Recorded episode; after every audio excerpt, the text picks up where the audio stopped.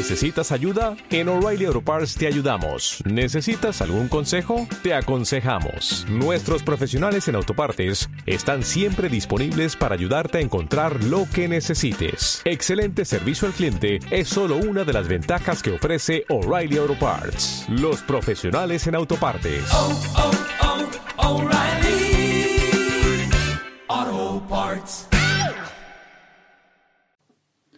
Por la señal de la Santa Cruz de nuestros enemigos, líbranos Señor Dios nuestro. En el nombre del Padre, y del Hijo, y del Espíritu Santo. Señor mío y Dios mío, creo firmemente que estás aquí, que me ves, que me oyes. Te adoro con profunda reverencia. Te pido perdón de mis pecados y gracia para hacer con fruto este rato de oración. Madre mía Inmaculada, San José, mi Padre y Señor, Ángel de mi guarda, interceded por mí. Hoy empezamos esta meditación número 60, Señor. ¿Quién me iba a decir a mí cuando empezamos estas meditaciones que íbamos a estar 60 días? Creí que iban a ser para cuestión de una semana o dos o tres. Pero en fin, Dios sabe más lo que nos conviene. Pues vamos a la primera lectura de la misa de hoy. Está tomada de los Hechos de los Apóstoles y dice así. En aquellos días, cuando en Iconio se produjeron conatos de violencia de parte de los gentiles y de los judíos con sus autoridades para maltratar a Pablo y Bernabé y apedrearlos, lo veíamos en esa meditación de las dificultades, ¿no? Que como las dificultades van haciendo rodar como piedras a los apóstoles de una ciudad a otra, ¿no?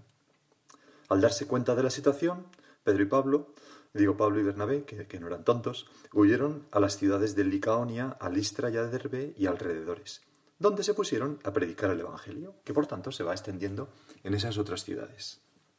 Había en Listra, sentado, un hombre impedido de pies, cojo desde el seno de su madre. Nunca había podido andar, o sea, no sabía lo que era andar. Estaba escuchando las palabras de Pablo, y éste, fijando en él la vista, y viendo que tenía una fe capaz de obtener la salud, le dijo en voz alta, Levántate, ponte derecho sobre tus pies. El hombre dio un salto y echó a andar. Es, Señor, muy bonito este milagro porque San Pablo eh, primero se da cuenta de que el hombre le miraba fijamente y le escuchaba. ¿Cuántas veces a nuestro alrededor también hay personas que nos miran fijamente y nos escuchan? Somos mmm, referencia para ellos, en nuestra familia, en nuestras amistades. Cualquier persona que nos quiera, ¿no? Se fija en nosotros, evidentemente. Y, y, y pero, pero aparte de eso hay gente pues que está como tullida del alma, como que no puede andar sobrenaturalmente, no puede creer, no puede practicar la fe, han perdido un poco ese, ese, ese, sí, esa fe, ¿no? Esa fe interior. Y entonces, cuando nosotros les hablamos de Dios, pues nos escuchan con interés, ¿no? Eh, son capaces de tener fe.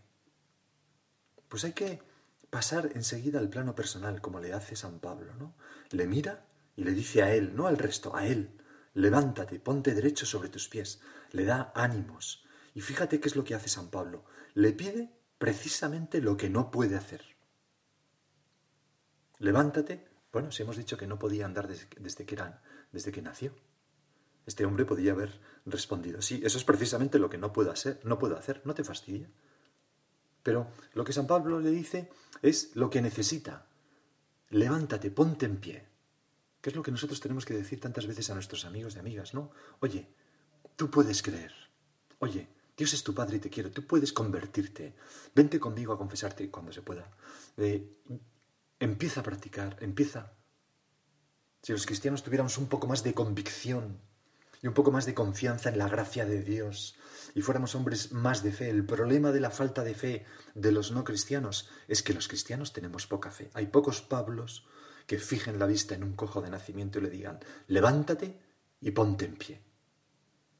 O que le digan a un amigo eh, que, no, que, nos dice que, que no cree en la confesión, vente conmigo a confesarte. O que le diga a un amigo que no cree en la Eucaristía, vente conmigo a misa. O que le diga a un amigo que no cree en la doctrina de la, moral de la Iglesia sobre lo que sea, ¿no? Es, es, esa fe es tan impresionante en el Antiguo Testamento, ¿no? San Pablo le dice lo que precisamente no puede hacer. ¿Y qué pasa? El hombre dio un salto y echó a andar. Pero lo hace por la fuerza de Dios. San Pablo ha sido un instrumento de la gracia de Dios. Y entonces siguen narrando los hechos de los apóstoles que al ver lo que a Pablo había hecho, el gentío exclamó en la lengua de Licaonia, los dioses en figura de hombres han bajado a visitarnos, no es para menos, ¿quién? Para menos, ¿quién cura con una simple palabra un cojo de nacimiento? A Bernabé lo llamaban Zeus, quizás porque era más, más viejo, ¿no? más mayor, y a Pablo Hermes, porque se encargaba de hablar, ¿no? El sacerdote del templo de Zeus, que estaba en la entrada de la ciudad, trajo a las puertas toros y guirnaldas y con la gente querían ofrecerles un sacrificio de un toro en su honor, porque pensaban que eran dioses hechos hombre. Al oírlo, los apóstoles Bernabé y Pablo se rasgaron el manto, que era una señal entre los judíos de escándalo, ¿no? de, blasfemia, porque e irrumpieron por medio del gentío gritando y diciendo, Hombres, ¿qué hacéis? También nosotros somos humanos de vuestra misma condición. Os anunciamos esta buena noticia, que dejéis los ídolos vanos y os convirtáis al Dios vivo que hizo el cielo, la tierra y el mar y todo lo que contiene. Y, entonces mm, aquellos apóstoles consiguen eh, una cosa asombrosa, ¿no? Y es que mm, empiezan a convertir a muchísimas personas en estas ciudades, por más que, se nos dicen los hechos de los apóstoles que apenas duras disuadieron al gentío con estas palabras de que les ofrecieran un sacrificio. Bueno, no somos nosotros sino Dios el que hace milagros sobrenaturales a través nuestro. Quizás tú has tenido alguna vez la experiencia de, con un consejo a una persona, que esa persona se acercara a Dios. O que alguien te viniera y te dijera, mira, gracias a ti, a tu ejemplo, pues yo he dado un paso en mi fe, me he decidido a confesarme, aunque a lo mejor a veces no nos demos ni cuenta. Recuerdo, siempre me hace mucha gracia, aquella viejecita que fue a una iglesia a confesarse y como estaba sordita, pues se puso en, su, en el confesionario, empezó a hablar, no oía nada al sacerdote, pero bueno, como ella estaba sorda, pues normalmente no oía demasiado. Y empezó pues a hablar, a hablar, a hablar, a hablar y a contar pues sus pecados y hasta que ya le extrañó que no hubiera ninguna réplica por parte del sacerdote y que no oyera absolutamente nada. Entonces salió del confesionario, se aproximó a la parte del sacerdote y se dio cuenta de que no había ningún sacerdote confesando. Entonces se empezó a reír la vieja de sí misma, diciendo, madre mía, ¿cómo estoy? ¿no? Y, se fue, pues, y se sentó en un banco pues, para la misa que empezaba.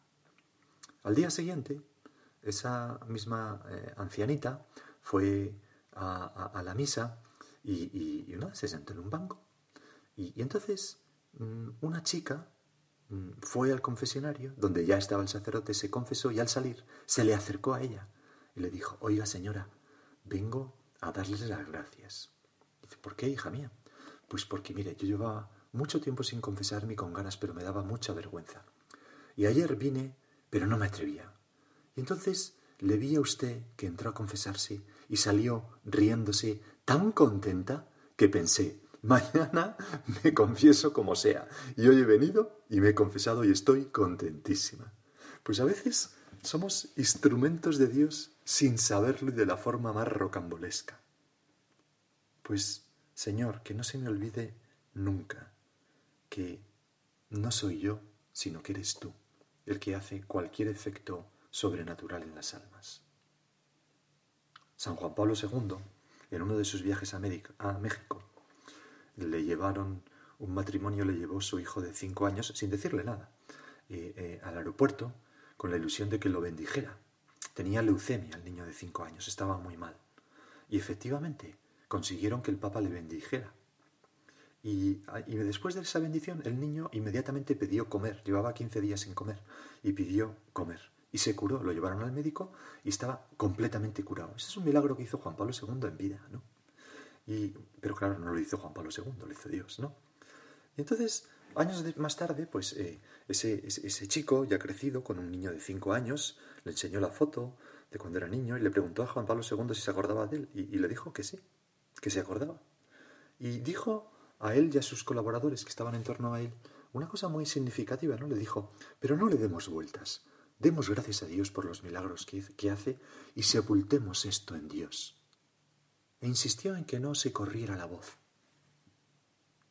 Bueno, ¿qué hubieras hecho tú si hubieras hecho un milagro así?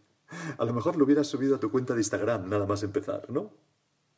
Quizás por eso nosotros no hacemos milagros, porque nos falta esa humildad. Y Dios no hace milagros mm, usando instrumentos que no son humildes. ¿Por qué? Porque sería un flaco servicio para nosotros. Si nos lo creemos, nos haría soberbios y nos dificultaría pues nuestra llegada al cielo. Dios para hacer milagros necesita humildad, como la de la Virgen. Cuando vemos un milagro hay que atribuirlo a quien lo hace porque lo contrario sería un robo sacrílego de la gloria de Dios. Tú, a lo mejor con tu ejemplo una persona se convierte, o a lo mejor con tus palabras das mucha paz a otra persona, o a lo mejor, qué sé yo, cambia de vida gracias a algo que le has dicho, eh, lo que sea, ¿no? Pues darle gracias a Dios. En una ocasión, eh, un chico empezó a contar a San José María que eh, se había convertido, bueno, más bien le contó de otra persona que se había convertido gracias a Camino. Y nuestro padre, Camino es un libro que escribió San José María, nuestro padre le cortó inmediatamente, ¿no? Y le dijo, mira, mira, hijo mío, te lo agradezco mucho, ¿no? Pero yo llevo mucho tiempo en esto como para no saber que es Dios quien hace las cosas. Cuando os digo que yo no soy nada, no valgo nada, no puedo nada, no es una humildad de garabato, sino una realidad que tengo bien experimentada. Pues es lo que dice el Salmo de hoy, el 116. Non nobis domine, no, o sea, no a nosotros, Señor, sino a ti tu gloria toda la gloria. El non nobis, non nobis, ese canto que, que, que, que cantaban Enrique V y sus hombres ¿no? tras la batalla de Agincourt en 1415, donde derrotaron ahí al duque de Orleans, ¿no? Esa película fantástica de Kenneth Branagh. No a nosotros, Señor, sino a tu nombre da la gloria, por tu bondad, por tu lealtad. Señor, hazme, hazme, dame un corazón así, humilde, ¿no? Porque y cito a San José María, esta es la disposición mínima para quienes trabajan con almas. Y tú y yo trabajamos con almas, porque tenemos a nuestro alrededor personas que tienen alma, tu familia, tus amigas, amigos, eh, conocidos. Sigo leyendo. El instrumento no se queda nunca con los frutos. Si hay algo de sabroso en la vida nuestra, si hay algo que agrada al Señor, si hay algo que logra que otras almas se salven y que nosotros recorramos un camino de amor, todo eso se lo debemos a Dios. Qué, qué claro, Señor.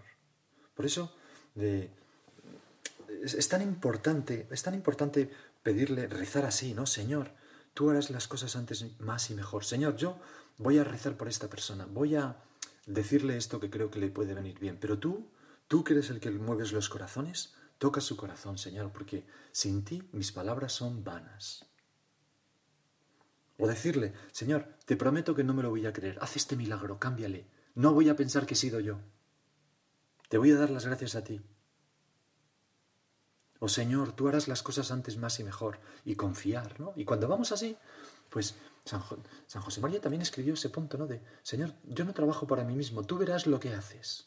Pues cuando vamos así, con confianza en Dios y con humildad de instrumentos, nunca nos entra el desánimo, porque, bueno, ¿Por qué me voy a desanimar si yo no soy más que un instrumento? Pues decírselo al pintor, si no os gusta el cuadro.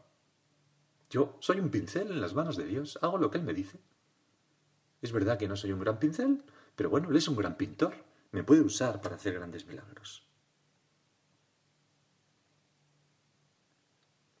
Fíjate que la soberbia esteriliza sobrenaturalmente.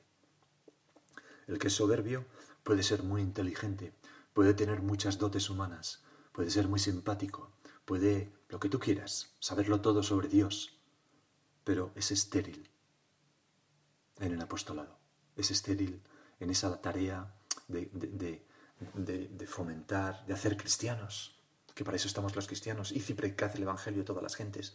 Es, es estéril en esa tarea de anunciar la buena nueva, no convence,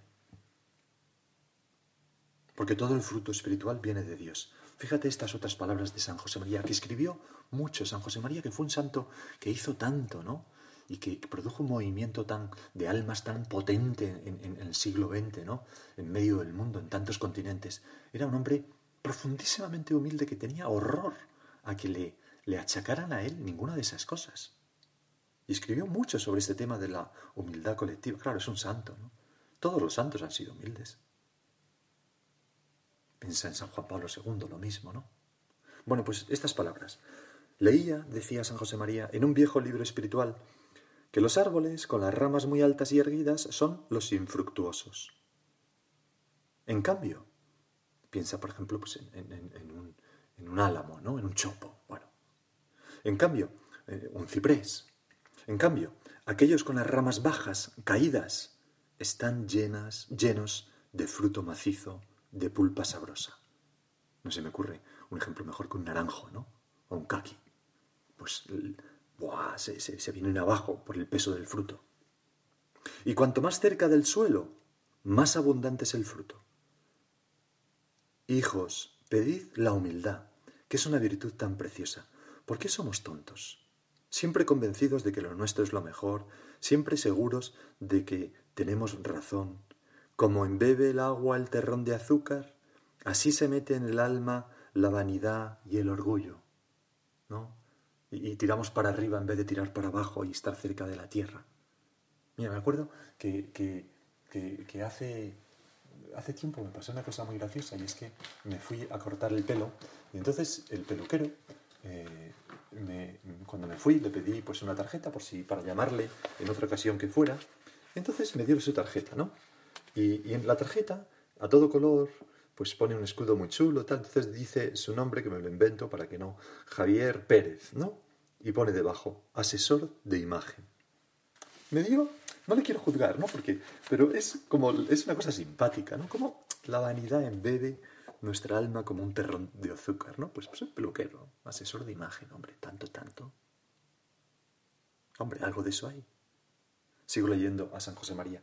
Si queréis ser felices, Sed humildes, rechazad las insinuaciones mentirosas del demonio cuando sugiere que sois admirables. Vosotros y yo hemos comprendido que desgraciadamente somos muy poquita cosa. Pero, contando con Dios nuestro Señor, es otro cantar. A Él se lo debemos todo. Renovemos el agradecimiento y andemos siempre en acciones de gracias. Pues eso, Señor, a mí me gustaría ser un árbol, y a ti que me escuchas y a todos, ¿verdad? Con sus ramas caídas por el peso de los frutos, ¿no? Que nos hacen como doblegarnos hacia el suelo, no hacernos altos y, creídos, sino humildes y, darnos cuenta de que todo lo que Dios pone en nosotros lo ha puesto Dios, que es quien tiene la llave de los corazones. Por supuesto, esto no quiere decir que hagamos cosas raras. Muchas veces nuestros amigos nos dirán, oye, gracias porque tu fe me sostiene, oye, gracias porque eres como un ángel de la guarda mandándome estas cosas, invitándome, dándome estos consejos. Oye, gracias, porque de verdad que aprecio mucho nuestra amistad. Pues estupendo, muy bien. No, no, no hay nada al revés, es, es estupendo oír esto, ¿no? Pero nosotros interiormente, para Dios toda la gloria. Señor, gracias porque tú has puesto en mi corazón esta capacidad de amar a los demás. Gracias porque tú has puesto en mi corazón pues estas palabras tuyas que iluminan a los demás. Gracias porque has puesto en mi corazón pues pues, eh, no sé, estos consejos que son fruto de, mi, lucha interior, porque yo he pasado ya por esto y sé que, que, hace bien al alma este consejo que le estoy dando a esta persona, etcétera, etcétera, ¿no? Decía un santo, si el Señor os permite ver que desea servirse de vosotros, que se está sirviendo ya ahora, o desde hace años, o incluso desde hace mucho tiempo, romped en acción de gracias a Dios nuestro Señor, porque nos ha buscado como instrumentos. Qué suerte saberse instrumento de Dios, ¿no? Hay cosas, pocas cosas hay en la vida que, a la vez que conmueven y dan un poco como de vergüenza, alegran tanto el corazón. Saberse instrumento de Dios, saber que Dios, que tú, Señor, cuentas conmigo. Así se debió, se debió sentir la Virgen después de la Anunciación, ¿no? Qué alegría saber que Dios cuenta conmigo, una pobrecita niña de Nazaret, para cosas tan grandes. Y sigue diciendo, pero dadle gracias sinceramente, porque si no, no se pasa de ser un árbol frondoso, abarrotado de hojas y quizá de frutos, pero vanos, vacíos, sin peso, porque no doblegan las ramas. Ya ves que es San José María, este santo. Los frutos, es una continuación de la anterior cita. Los frutos maduros, rebosantes de pulpa carnosa, dulce y grata al paladar, consiguen bajar las ramas al árbol con humildad. Señor, que yo no me crea que el fruto es mío. Mira, eh, recuerdo que eh, estando recién ordenado, fui, me pidieron dar una meditación en un, eh, en un pues, centro de universitarios, que, que no era el centro donde yo normalmente, vamos, no era mi centro. Entonces, pues fui ahí y me acuerdo perfectamente del día que era, ¿no? Pues era un, un- día de San Juan en, en el mes de diciembre durante las Navidades, ¿no? Bueno, pues hab- había la meditación, luego la adoración y luego se, se adoraba al niño, al niño Jesús, se acercaban de uno en uno cantándolo de este fideles y lo besaban. Bueno, pues yo la meditación pues hablé, no, ni me acuerdo de qué hablé, ¿no? Pero al, al- al final de todo esto pasó un chico a hablar conmigo y me dijo, joder, estoy muy agradecido a esto porque iba a hacer una tontería grande, grande, grande, una tontería muy grande realmente iba a hacer este chico, ¿no? Y, ya tengo aquí el dinero para hacerla, ya consistía en una serie de drogas y más cosas, y- y entonces, pero bueno, he venido aquí, tampoco pensaba confesarme, pero es que esto me ha convertido. Y entonces yo pensé, vano de mí. Pensé, caramba, qué eficacia la meditación, ¿no? Y entonces estaba a punto de preguntarle qué era lo que más le había servido la meditación, cuando el chico me dijo, es que sabe, lo que me ha dado la puntilla, lo que me ha decidido a confesarme es cuando hemos ido a besar al niño Jesús, que he pensado, yo, con estos pensamientos y con estos pecados, ¿cómo estoy besando al niño Jesús? Me tengo que confesar. Y eso es lo que me ha decidido. Y de la meditación no se acordaba de nada. Pues es el fruto viene de Dios, siempre. Por eso cuando San José María, que le he citado mucho porque hablaba tanto de este tema, ¿no? En esta meditación, en, sus, en su 50 aniversario de sacerdocio o de vocación, no recuerdo bien, pero decía, he querido hacer la suma de estos 50 años, no de sacerdocio, claro, he querido hacer, eh, porque cuando él se fue al cielo, el Opus Dei no tenía todavía 50 años, o sea que tiene que ser de sacerdocio. Bueno, sigamos. He querido hacer la suma de estos 50 años y me ha salido una carcajada. Me he reído de mí mismo y me he llenado de agradecimiento a nuestro Señor, porque es Él quien lo ha hecho todo. Y es que, Señor, la humildad de instrumentos es un gran motivo de alegría, porque primero saberse en tus manos. Qué maravilla que tú quieras servirte de mí, Señor, tan tosco como soy. Pero segundo, porque nos libera de tener que salvar al mundo con nuestras fuerzas. No somos nosotros, es el Señor, es el Señor. Aquel consejo que le dio uno de sus mejores amigos al Papa Juan XXIII, ¿no? que estaba muy preocupado por cosas que veía, le, dijo, ¿Juan XXIII o Pablo VI? No lo recuerdo bien, uno de esos dos papas. Pero su, su amigo eh, le dijo, Santidad, recuerde que usted no es el número uno, sino el número dos. El número uno es Cristo en la iglesia. Pues es verdad, ¿no? ¿Qué confianza da esto? También San José María, en el año 58, estaba paseándose por la City de Londres y, entonces se sintió como, eh, como abrumado ante aquella ciudad tan cosmopolita, llena de gente trabajando, edificios cargados de historia, dinero por todas partes, tráfico incesante, gente de todas las razas, de todas las lenguas, eh, y ninguno con fe, ¿no? Prácticamente, porque no es un país católico, ¿no? No encontraba ni rastro de Dios en ninguna parte, le parecía que todo estaba por hacer, estaba pensando en, bueno, los comienzos de la obra en ese país, del Opus Dei, ¿no? Y entonces mm, le entró como un desaliento, ¿no? Y se le cayó el alma a los pies. Y volviéndose hacia Dios, le dijo, Señor, esto se te ha escapado de las manos. Londres es mucho Londres. Yo no puedo, Señor, yo no puedo hacer nada aquí. Entonces escuchó que Dios entraba en juego y le decía en el corazón, pero escuchó las palabras, ¿no? Tú no puedes, pero yo sí. Y aquellas palabras las comentó muchas veces San José María, ¿no? Porque le infundieron ánimos. Y efectivamente, pues la obra, el Opus Dei, ha dado mucho fruto también en, Inglaterra, etcétera, ¿no? Hay tantos centros de la obra, etcétera. Tú no puedes, pero yo sí. Eso es lo que nos dice Dios. Eso es lo que significa, sobre todo, eh, la humildad de instrumentos. Y por eso es tan importante la vida interior. Mira, perdona que me estoy alargando, no sé por qué me he alargado tanto, pero eh, que el Señor me perdone. Pero, pero fíjate el Evangelio de hoy. Está el Señor hablando, ¿no? Y entonces les dice el Señor, el que, el que, me ace- el que acepta mis mandamientos y los guarda, ese me ama. El que me ama será amado por mi Padre, y yo también lo amaré y me manifestaré en él. Y entonces a él. Y entonces le dijo Judas, no el Iscariote, sino el otro, Señor, ¿qué ha sucedido para que te reveles a nosotros, sino al mundo? O sea, ¿tú no te ibas a revelar a todo el mundo?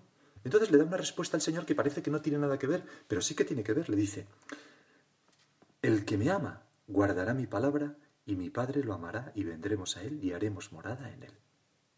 Fíjate, la pregunta, ¿qué ha sucedido para que te reveles a nosotros y no al mundo? La respuesta, el que me ama guardará mi palabra y mi Padre lo amará y vendremos a él y haremos morada en él. Parece que no tiene nada que ver, pero sí que tiene que ver muchísimo. ¿Por qué?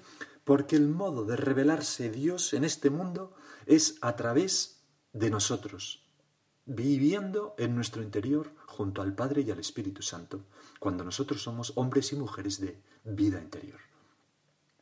Así es como se lleva a Dios a los demás. Así es como se es un humilde instrumento. Porque lo que yo doy no es mi vida a los demás. Lo que yo doy es la vida de Dios que late dentro de mí. Por la gracia de Dios. Que toma posesión de mí. Por eso, Señor, qué importante es estar encendido. Ser un farol encendido, ¿no? Mm, un portador de Dios. Mm, ser una custodia viva. Ser como la Virgen que tenía dentro de sí al Espíritu Santo y durante esos nueve meses al verbo hecho carne. Y, allá donde iba, pues cuando va a ver a su prima Santa Isabel, ras, la gracia de Dios santifica a San Juan Evangelista en su seno. Señor, que yo tenga cuajo, que yo tenga el amor a ti en mi interior, el diálogo con el Padre, con el Hijo y con el Espíritu Santo. Porque si no, ¿qué voy a dar a los demás?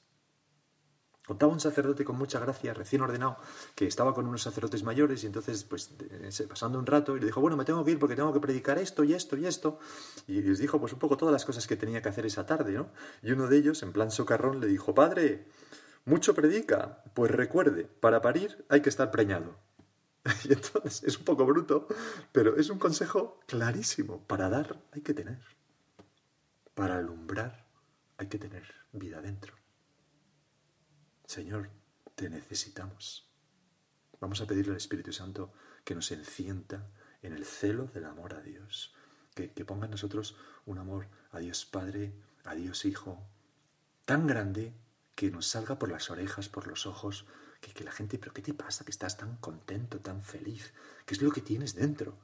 Y que entonces nosotros, nuestro, nuestro, nuestro ser instrumentos para acercar a otros a Dios sea una cosa pues espontánea y como, como un cable que cuando lo tocamos nos da calambre. No es por el cable, es por, por el generador que hay detrás, la electricidad. Nosotros si damos calambre a alguien no es porque nosotros generemos electricidad. Bueno, pues acudimos a nuestra madre, esclava del Señor. Oh, oh, oh, ¿Necesitas ayuda? En O'Reilly Auto Parts te ayudamos. ¿Necesitas algún consejo? Te aconsejamos. Nuestros profesionales en autopartes están siempre disponibles para ayudarte a encontrar lo que necesites. Excelente servicio al cliente es solo una de las ventajas que ofrece O'Reilly Auto Parts. Los profesionales en autopartes. oh, oh, oh, O'Reilly Auto Parts.